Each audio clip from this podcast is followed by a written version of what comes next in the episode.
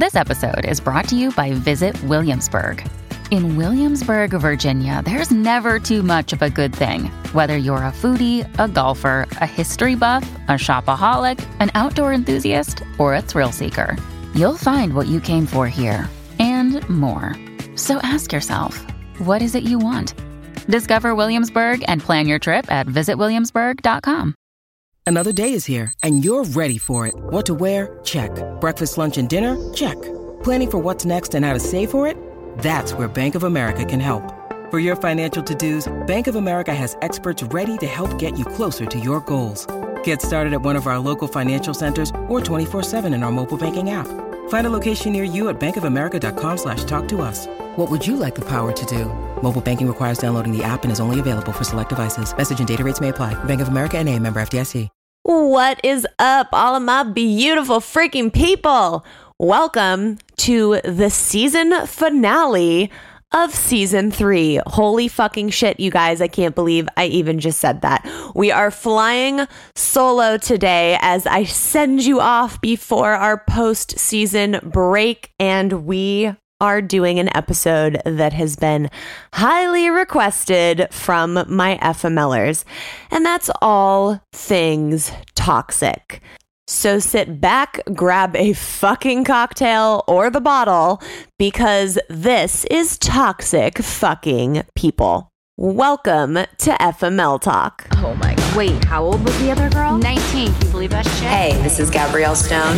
Good book. I did not intend to sit down. He did what? 48 hours? What a dick. Yeah, but have you seen all the photos on her Instagram? And this is FML Talk. Oh no, she didn't. Y'all, I cannot even process the fact that we are closing out season 3 right now. Like, this is episode 75 of FML Talk. What the actual fuck? If you would have told me that this is where we were going to be when I started this show, I would not have believed you. And for this season finale, I wanted to get one more solo episode into this season, so you will not be finding it on YouTube because I am in my comfy ass clothes on my office couch. And after we released the last solo episode, Red Flags and Fuckboys, where I was kind of doing more of the mini bonus episode vibes that you guys hear if you're part of the Patreon subscription, everybody DM'd me and was like, yes, more of this. So you asked for it. Here the fuck I am in all my glory. So we are going to dive into an episode today that people have been requesting for quite some time now, and that is toxic fucking people and how to cut them out of your life. So we're going to go through all the things, how to identify toxic people, the different types of toxic people, as far as like if it's in a relationship, if it's in a friendship, it's in a family member, what the fuck do you do? I'm going to give you all of my knowledge, and you know, not that I know everything, because I sure fucking don't, but from all of my experiences trying to weed out some of the toxicity in my life, because it is something that we all fucking deal with. So to kick this episode off, I am going to read an excerpt from the Fuck Off I'm Healing journal, which is the self-love journal that came out a couple months ago. You guys have been consistently selling me out in them. I cannot keep them in stock. But if you haven't grabbed one, they come signed on the website, or you can also grab them on Amazon. The DMs that I've been getting from people that are working through shit in their life and have stuff coming up for them while they're working in these journals has been so incredibly awesome. Like, the stories that I've been hearing are just really freaking cool. I'm so proud of you guys for taking a deep dive into owning up and taking responsibility for your shit and really being like, okay, I'm ready to work through and let some of that shit go that's not serving me. So if you haven't grabbed one, you can get them on eatprayfml.com or on Amazon. So this is from the section of toxicity. So many times I've been asked, how do I know if I'm in a toxic relationship? First of all, if you have to ask the question, there's a good chance you are. And if you ever find yourself Googling the terms narcissist or gaslighting, it's probably time to reevaluate things.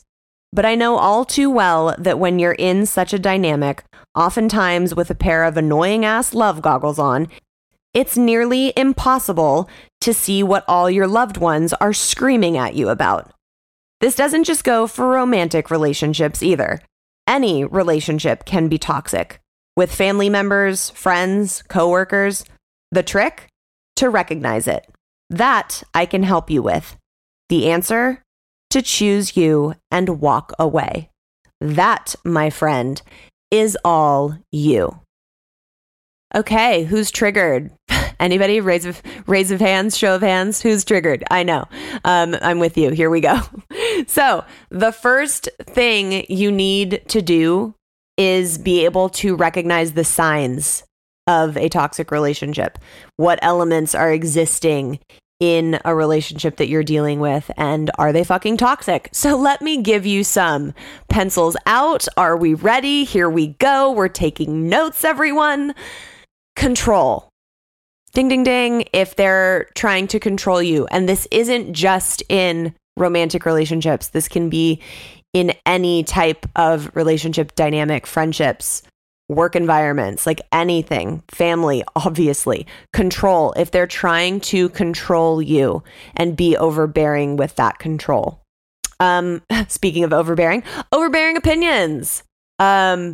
The really opinionated people that are like, I just think your hair looks better. Oh, I think you look slimmer if you wear this, or, maybe you should think about doing something, a different career. All of that, that's fucking toxic. If you have good friends, there's a way to voice your opinion without A, putting someone down, B, making someone feel like shit, and C, overstepping a fucking boundary. So overbearing, unwarranted opinions, another sign, another red flag blowing in the wind. Bad communication. Guys, I've said it so many times. Communication is so fucking important, not only in, a partnership, romantic relationship, but in any relationship that you are in. If you can't communicate with the person and sit down and have an open and honest conversation with them and not have it turn into some blow up fucking explosion, that's a bad sign. I've had lots of friendships where I have been like, okay, I need to sit down and talk to this person. And we all know I've been in and out of therapy since I was 6 years old, guys. Like, if I'm going into a situation and I'm like, I need to, sit down and really like convey my thoughts clearly and not trigger them and speak very softly and make sure, I can talk with the best of them. So if there's someone that can't sit down and have a conversation and hear my feelings and not turn it into either a fight or make it about them or cause a big fucking ruckus, that's a fucking problem. God, I'm really dropping a lot of F-bombs in here. I'm tired, guys, and it's, you said you wanted episodes like the minis, so I am unfiltered and moving on. Resentment. And this is, resentment. That one hits a nerve because I've had that in a couple of relationships. Resentment and being unsupportive or jealousy. So this can show up in different ways. If it's a romantic relationship, is it that they're resenting you for making more money? Is it that they're resenting you for going after your dreams? Is it that they're resenting you doing better than them at something? Like, where is the resentment coming from? In a friendship, is it jealousy? A friend that's not able to support you because he or she is bitter and jealous about things that are going on or ways that you're succeeding or things that are happening in your life. By the way, I'm not only talking about personal experience. I sound like I have people in mind for all of this, and I'm not. Well, for some, but not for all. And it's really when someone can't support another person, in any capacity of the friendship, whether you're best friends or acquaintances or, you know, you follow them on fucking Instagram. There is enough success and space in this world for everyone to succeed. So there needs to never ooh, Gabrielle, there needs to never be, oh, I don't want to support this person because of XYZ. There's nobody has time for that. If you are the person that's doing that, it's time to turn around, point the finger at yourself, and like really reevaluate some shit, because you should be able to be happy and send love to all the people that are out there succeeding, because that's what's going to create your own success. Okay, sorry, we went off on a little like creating manifesting tangent there, but back to the toxic traits. Disrespect. I feel like this should be an obvious one, but for some reason, when we get in, especially into those romantic relationships, we often will push that aside and create excuses or reasons behind them. We're going to get into that later, but disrespect. I mean, bottom line, are you being disrespected in the relationship, in the friendship, in the work environment, in the family dynamic? Are you being disrespected? If that answer is yes, then that is a big fucking problem and leads to the toxic behavior. Not respecting boundaries. This is a huge one, and there's a couple parts to it, and we're going to get into. We'll break down this one a little bit later in the episode as well, but not respecting boundaries. So if you have set a boundary and the person clearly crosses it or even tests it in a way, that's a fucking problem. That's a red flag, like danger, Will Robinson, warning signs flashing behind my fucking head, okay? The boundaries, when you clearly communicate them and clearly set them, if someone crosses that, that is a big fucking problem. Are they always needing something from you? This is a big one, especially in friendships. Do you feel like you're being taken advantage of? Are they always needing something from you? It's okay to be in a relationship dynamic where they do request things and need things from you, but they're also doing things for you in return. I am a prime example of that. Like I have people that come to me and they're like, oh, can you send, you know, my demo reel to your manager? Or guys, if you're actors and you're listening to this, please don't DM me and ask me to do that. These are like friends that I'm talking about. Or would you mind passing along my info to this person? I'm always like super ready to do stuff for people in my life like that. But not to a point where I feel taken advantage of. That you have to be really clear on where that line is. So if you're doing these things for people, you should then in return feel comfortable being like, hey, I would love if you could help me out with this issue I'm having. And if they give pushback on that, it's like, well, okay, but I've been doing stuff for you, so are you not willing to reciprocate that? So if they're always needing something from you and there's not an equal receiving and giving of energy exchange, that's a problem. Summer is here and life is not slowing down for us anytime soon. One of the things we have continuously relied on making our lives so much easier is Factor meals. No prep, no mess, no cleanup meals. I have really been off the wagon with my eating since having my son, and for my health, my wellness, and my mental sanity, I have been switching my dinners to more healthy options from Factor.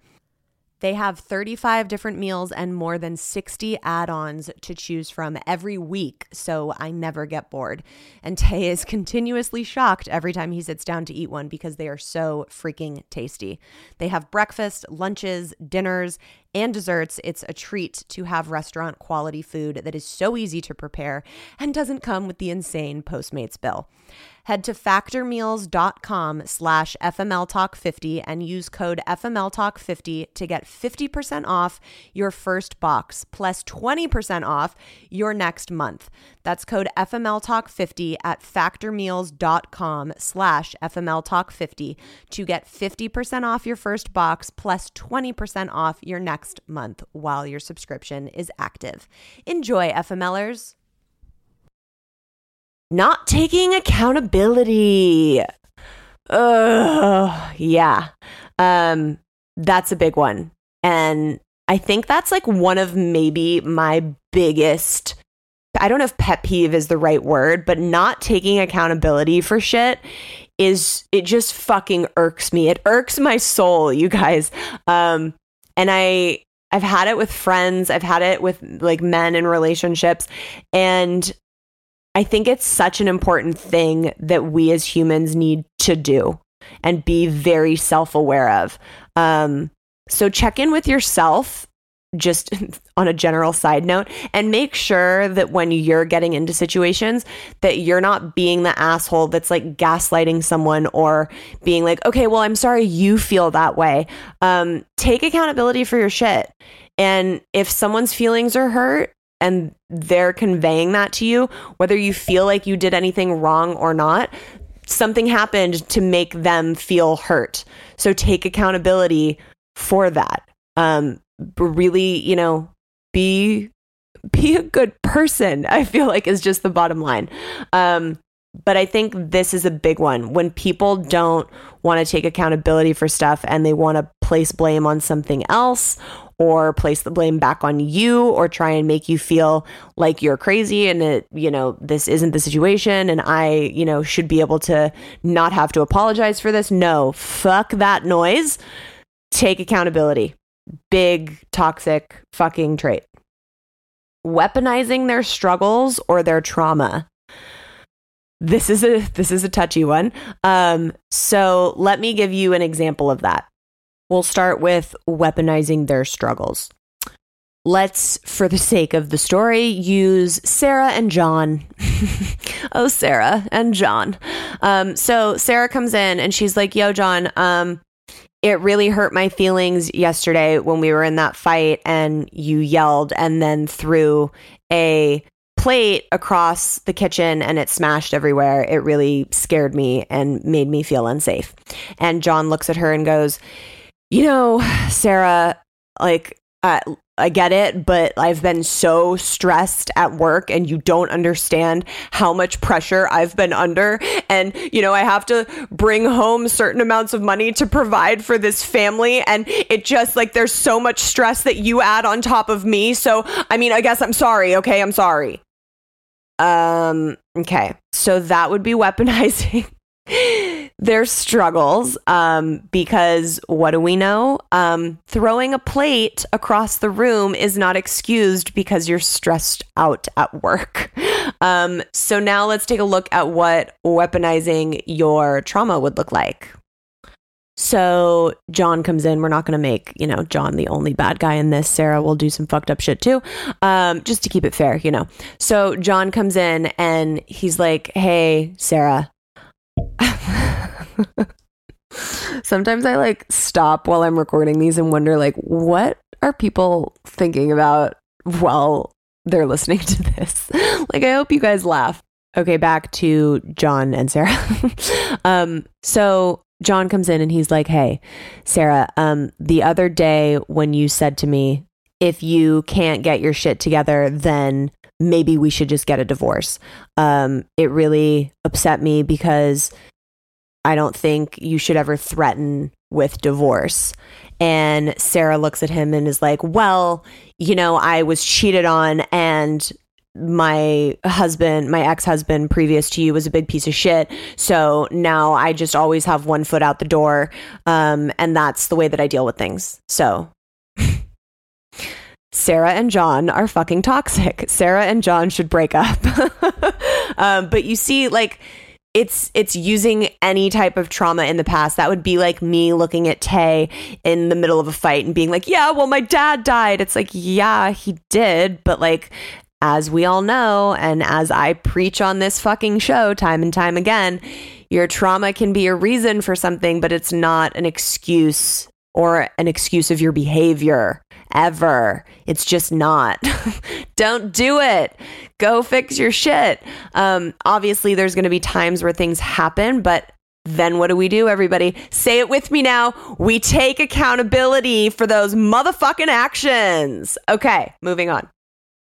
This is the final thing to look out for when you're identifying the toxic relationships: dismissing your feelings. So if you sit down with someone and you're like, hey, when you did this, it made me feel like shit, and I really need to discuss it because I'm not feeling fucking fantastic about the whole situation. And they're like, okay. I mean, really, if you need to talk about it, any way that someone dismisses your feelings and doesn't allow you to communicate them and make you feel heard and supported, that's fucking toxic. So now that we have gone through a laundry list of things, and I hope you were all taking notes. If you checked off more than one of those in the relationship in question, that's a fucking problem. And furthermore, if you started this episode and you were like, I should probably listen to this because my relationship was so-and-so, I wonder if that's toxic. If you had to even ask the question, there's a good chance it is. So let's start with that and then go through your little checklist that I just gave you. And more than two, we got issues to look at. Okay, Gabrielle, thank you so much for giving me the things to look out for and identify. But what do I do if I'm stuck in a toxic relationship and can't really see what is going on or what I should do? What if I have my love goggles on? Or what if I just really don't want to come to terms with the fact that this is a potentially toxic relationship that I need to extract from my life? I am so glad you asked, FMLers. Let me tell you the trusty old list of facts. Okay. Before you roll your eyes, this shit works. Don't fucking come for me. Just sit down and do it. Write down a list of facts, like unarguable facts that you could put in front of a fucking jury, or at least like a therapist and another couple people, and everybody would be like, yes, that's a fact. Not an opinion, not a, oh, I feel this way, like unarguable fucking facts.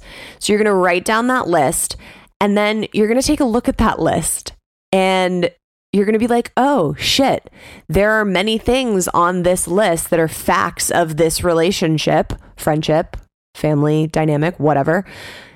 There are many things on this list that do not support me as a human, that is not for my highest good, that doesn't really associate with love, and why the fuck am I allowing this?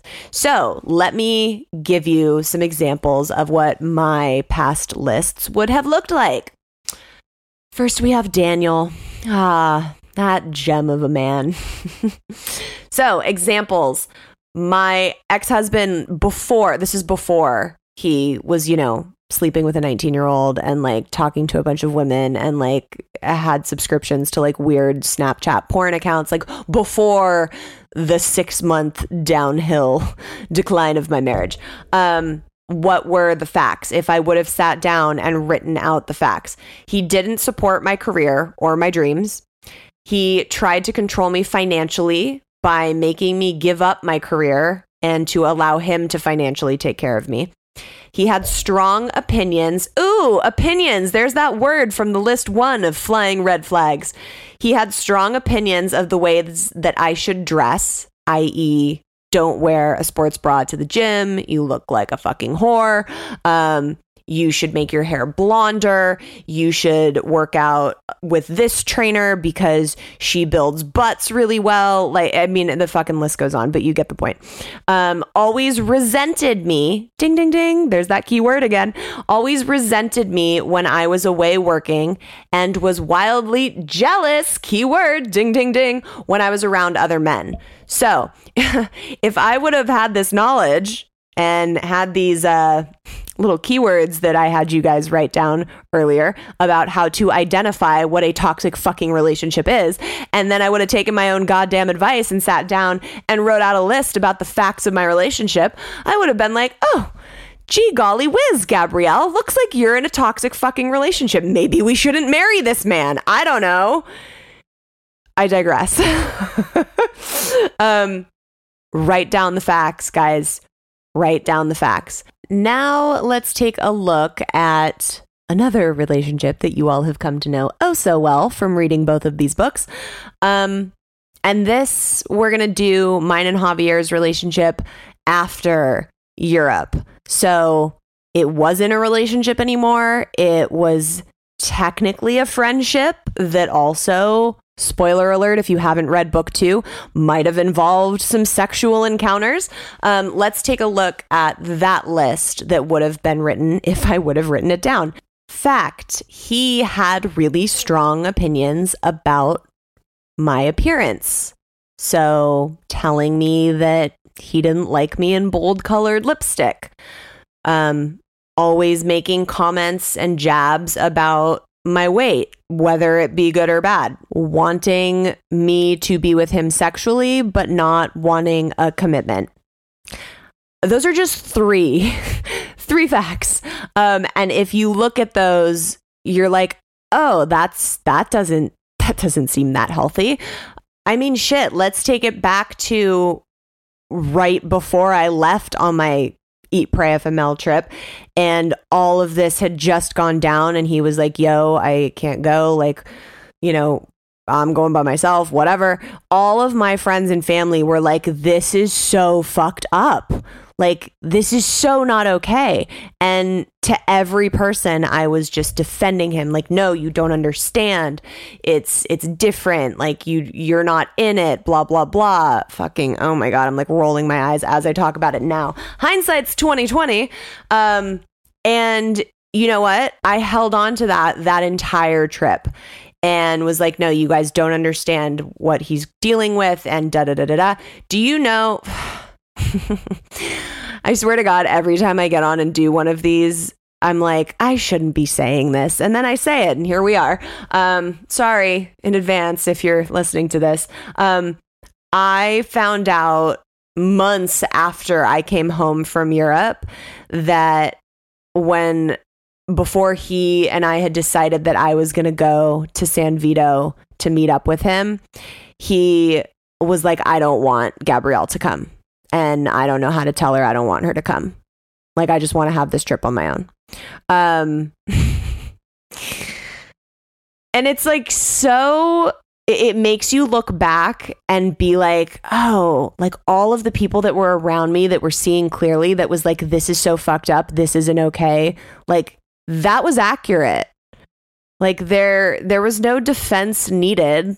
That was a fact of the situation. Like, this is a fucked up situation. If you really loved or really cared about someone, like, you wouldn't have allowed shit to go down this way. But I have to take responsibility for excusing those facts that were in front of my face. And I have to realize that I sat there and made excuses and came up with reasons and defended things that shouldn't have been defended. And I mean, like, joke's on me. It turns out it was all fucking accurate. So I want to talk about the fact that once you have your list of facts written out, it's now your fucking responsibility to not dismiss them or make excuses for them. And I'm going to give you guys some examples of what those usually sound like. And if you resonate with any of these and you're like, oh shit, that kind of rings true, pay attention to this, because that means you are excusing facts. Number one, but they went through hell in their childhood. Didn't we all in some way go through hell in some point of our fucking lives? This goes back to not weaponizing your trauma or using that as an excuse. It can be a reason, it's not an excuse. So what does that look like? Let's take Carly Craig's 2-part episode that was so fucking shocking. Let's take that as an example. So her ex used an excuse of, oh, I went through a lot of really fucked up shit in my childhood, and this is why I ended up getting this fucking side chick pregnant twice, lying to your face, and totally gaslighting you into thinking you were mentally insane. Really wraps it up clearly when I say it. Is that a reason? Sure. You went through a lot of fucked up shit in your childhood. You didn't deal with it in proper ways or go to therapy or get help or, you know, uncover it, whatever. And so that is a reason that you chose to act out. Sure, it's a reason. It's not an excuse. So if you're the partner in that relationship, if you're Carly, that's not an excuse for any of that fucking behavior. So number one is, but they went through hell in their childhood. No, sorry, that doesn't excuse any of the facts that you've written down. Number two, they don't mean it like that. Ooh, that one hits close to home for me. So many times when Jackie and I would be hanging out with Javier, and he would make those mean little jabs at me and, you know, comments. And I would be like, well, he doesn't mean it like that. Like, he's just joking. That's how we, like, you know, play with each other. It's meant with, like, good intentions. Looking back on that, a lot of that is not fucking accurate. And that was me making an excuse for that behavior.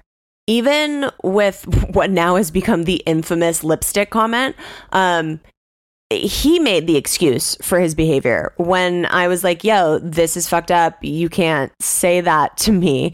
And his response was, well, that's not what I meant. You know, I just meant that you look better without makeup. Well, then you should have fucking said that. That's not what they meant is not a valid excuse. Yeah, but, you know, their relationship with their father, ... No. Wrong, not an excuse. Is it a reason? Maybe. Can it shed light onto some things? Sure. But that's not an excuse for you to be mistreated. If there is a fact in your relationship, if in your list that you're listing out from your relationship, and your excuse for that is, well, it's because of the relationship with their father. No. That means they need to go do some work around that shit, not fucking take it out on you. Why, guys? Because we as humans have a responsibility to heal our traumas so that it doesn't become someone else's traumas. Let's repeat it. We as humans have a responsibility to heal our shit so it doesn't become someone else's shit. Okay, can you guys tell that I'm getting tired? I'm waiting. Also, let's make it a point while we're on this section of the episode. If you're in a relationship and you have written out facts of it and you're like, fuck, this is some screwed up shit. This is exactly what Gabrielle was talking about. But like, maybe I could fix them. I'm just giving a pause because so many people are like, oh shit, that's me. Yeah, I'm talking to you, bitch. I'm talking to you. And I can say that because I used to be one of them, one of the people that was like, oh, I could fix them. You can't. You cannot. You can't fix them. Why? Because they have to want to fix themselves. If you're trying to fix them, even if you do succeed, you'll end up either giving up a piece of yourself or they'll end up resenting you. You cannot force someone to change unless they are ready to. I'm really sorry. I'm about to put my friend on fucking blast right now, but she'll rename nameless, although I don't think she'd care. But she just went through this horrific heartbreak. And I am proud to say I did tell her that there were many red flags walking into it. And I was like, yo, like, just FYI, there's some shit to be wary of. And it unfortunately ended badly. And I remember having a conversation with her and she was like, okay, but like, what if I can fix him?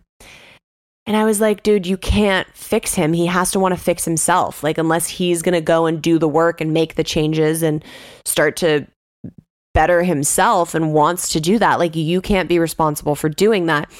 And she was like, okay, but like, you know, Tay used to not be Tay, like who Tay is now. He's always been a great guy, but you know, I mean, he's been open about how he went through some struggles in the past with his addiction and whatnot. And she was like, you know, what if I leave and then he gets his shit together and finds his Gabrielle? And I'm like, okay, here's what you're missing. Like, Tay's ex, who I adore, like, we're all, you know, cool and friends together. She was never going to be able to fix him. And she tried to fix him and make him change and give ultimatums. And it didn't work because he wasn't ready to fix himself. So he was never going to be the person he is now with her because he had to change for himself. And once he did that and did the work on himself, then he was able to have a healthy relationship and, you know, move forward. And I really lucked out because I met him after he had made that commitment to himself and decided on that. So I looked at my friend and I was like, dude, you know, you can't be like, well, what if he meets his Gabrielle and I left? And it's like, well, if you stay, you're not just going to become the Gabrielle. You have to let him fix himself first. And she was like, oh, fuck, you're right. And I was like, yeah, I know. It tends to be that way, not to toot my own horn. But it's really important that you realize that, like, you have to let go of control. The only person that you can control in any situation is yourself. And if you have a list of facts, unarguable facts in front of you, and you know that they're not serving you and that's like a toxic element in your life and you deserve more than that, you have to let go of control and let the fuck go. You can't keep grasping onto straws trying to fix and change them. They're not gonna fucking fix and change unless they want to. But you know what, guys? I can preach at you till the fucking cows come home. The bottom line is, if you are trying to escape a toxic relationship, you're never going to leave or make the change until you decide to do that and you commit to doing that. Whether it's a friendship or a family member or a relationship, until you decide, this is toxic, I don't want this, I deserve more, I'm ready to leave, nothing anybody can tell you is going to... There are my dogs, guys, and I'm pretty sure you heard Charles just like walking around earlier, and you know what? I'm not going to fucking cut it out. I'm just not going to do it because this is the finale, and you guys asked for an uncut episode like the last one, so here the fuck we are. Until you decide to choose you and demand what you're worth, no one else is going to be able to convince you to do that. I can try my fucking damnedest, but until you're like, all right, I'm ready, no mas, that's really what it's going to take.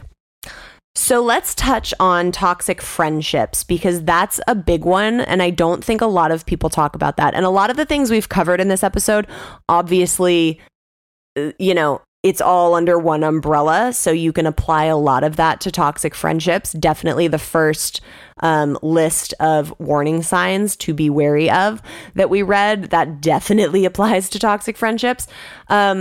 But a lot of times people, you know, DM me or in the Facebook group will be like, well, what if it's a friend, or what if it's a family member? What if it's someone I can't cut out? Okay, are you ready? Turn your volume up a little bit. You can cut anyone you choose to out of your life. One more time. You can cut anybody you want to out of your fucking life. It's your life. Is it going to suck? Maybe. Is it going to hurt? Yeah, sure. Is it going to be difficult at first? Probably. But you can. So it's not a what if I can't cut someone out of my life. It's what if I'm choosing not to cut someone out of my life, which is super fucking valid, by the way. I'm not saying it would be super easy to cut your toxic mother out of your life, or to cut your toxic ex that you have to co-parent with out of your life. But it is possible, and there are ways. Regardless, we're going to dive into more of like the middle ground of if it's like, you know, your toxic ex that you're co-parenting with, or someone that's in your family that you're like not really ready to full on cut out. What do you do with that toxic person? Say it with me now. We set boundaries. And when I say set, I don't mean just state the fact that, hey, this is a boundary. FYI, I just wanted to let you know it was here. You also have to enforce it. Because if you set a boundary and it's not enforced and you don't follow through with a fucking consequence, what's that toxic person going to do? Be like, oh, here's this like squiggly little line in the ground. Let me just hop right the fuck over that, because nothing happens. Nothing happens if I, you know, keep pushing the button. So I might as well keep fucking pushing it. You have to A, set a clear boundary, B, hold true to that boundary, and C, follow the fuck through with a consequence. If you are in a relationship and you're like, hey, lying is a really hard line for me. Like, that's a fucking boundary. And your partner lies to you and you're like, okay, well, I'm going to let it slide this time. But next time, if you lie to me, I'm leaving. And then they lie again and you're like, okay, well, you know, I'm going to excuse it because of this and this and this, or your childhood drama. But next time, if you lie to me, why the fuck are they going to stop lying? They've gotten away with it twice now. Why would they need to do anything different? You have to enforce the boundaries that you're setting. I've talked about this before with friends that I've had in the past. I'm really ruthless with cutting people out of my life. And I don't mean that in, I don't know, a negative way, however people would take that negatively. But like, you have to protect your peace. Lying is a huge fucking boundary for me. And recently I had a very, very good friend of mine lie. Did I see the reasoning behind it? Yes. Did I understand where the lie was coming from? Yes. Was it still a lie? And did that person know that lying is a massive fucking boundary for me? Yes. So when we sat down to discuss it, I was like, look, this is a boundary. You've crossed it. I have cut people out of my life for a lot less. And I love you. So I want to try and figure out a way to fix this. But if this happens again, I am gone. And I had to be very, very clear with that. And that was only because it was such a good friend of mine that I wasn't ready to like fully sever that. But I have been friends with people in the past growing up for years. We've been like inseparable, and they've crossed boundaries with me, and they're not in my life anymore. I don't wish them any ill will. If they like randomly reach out to me on social media, I'll say hi.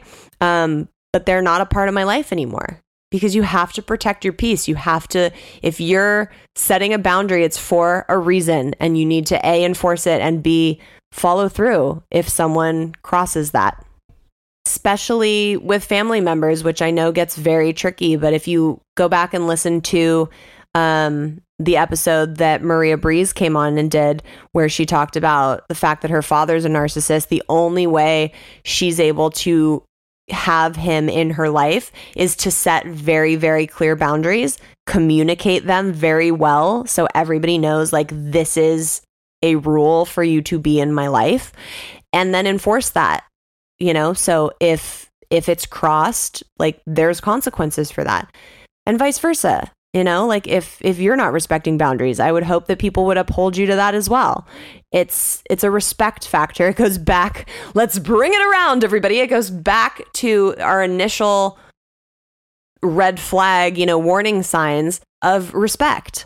Respect the person that you're dealing with in the relationship. And I know a lot of people, especially as we get older and our friend circles kind of get smaller, some people, I think, feel scared around that or feel fear around that. And I'm here to assure you that I have a lot of acquaintances and people that I consider, you know, friends. But my friends, notice I didn't pick a different word for that. It was just like an inflection of how I say it. My friends, are few and far between. My inner circle is very small because you have to be able to protect your peace. And quite honestly, fostering relationships, like really fostering relationships with juggling your schedule and your work and everybody's, like, you know, busy and shit, that it takes a lot of effort. So it's okay to not have a huge circle. And it's better to have a smaller circle and have all of those people really fucking have your back than to be scared to cut out a toxic person from your circle and be like, oh, well, I want to keep them in because I only have 5 friends. Fuck that. Ride with 4 friends. 4 friends is way better. It's a more even number anyways. Don't be scared to make your circle shrink because you're protecting yourself. Lastly, for this topic of this episode, I want to point out and bring up the fact that whenever we are consistently attracting people into our lives, we are usually having something mirrored to us. So what does that mean, Gabrielle? Let me tell you. That means if you're consistently attracting toxic people into your life, there is a pattern that you need to look at. So what in you is attracting these toxic people? Question mark. I'm not going to give you an answer. I'm just saying this is something you need to look at because we always want to pay attention to patterns.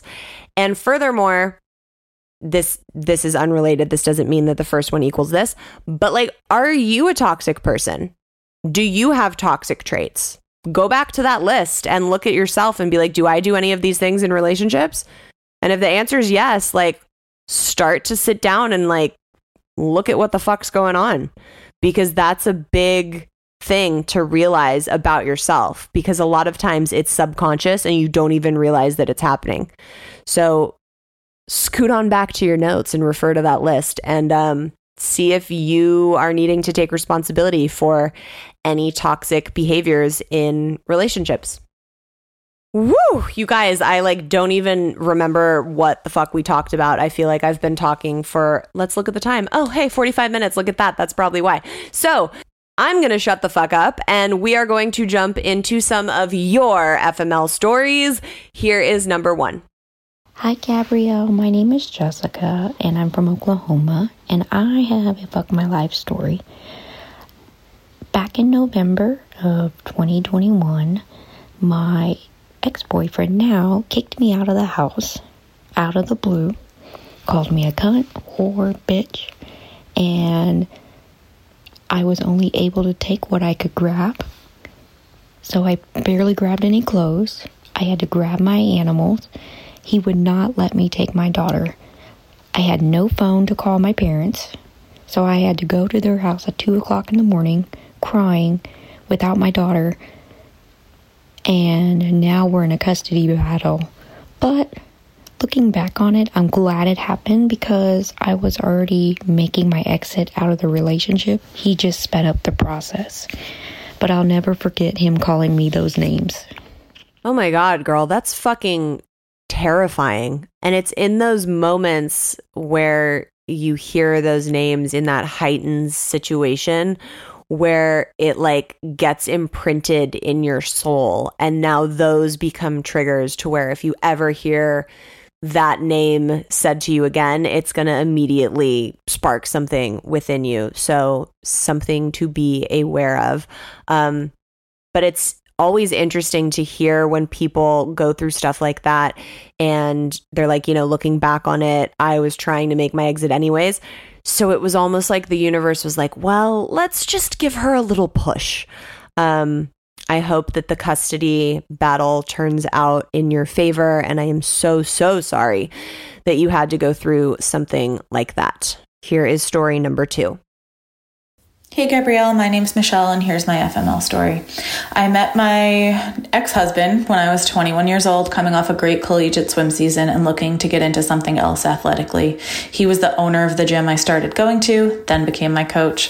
Fast forward to 2016, we had been dating for 4 years, and we got married. A year after that, I was at the peak of my athletic career, and he actually said to me that he wanted to start a family. I was hoping to compete with my team for one more year and give it one more shot, but ended up cutting that season short to start trying for that family that he wanted.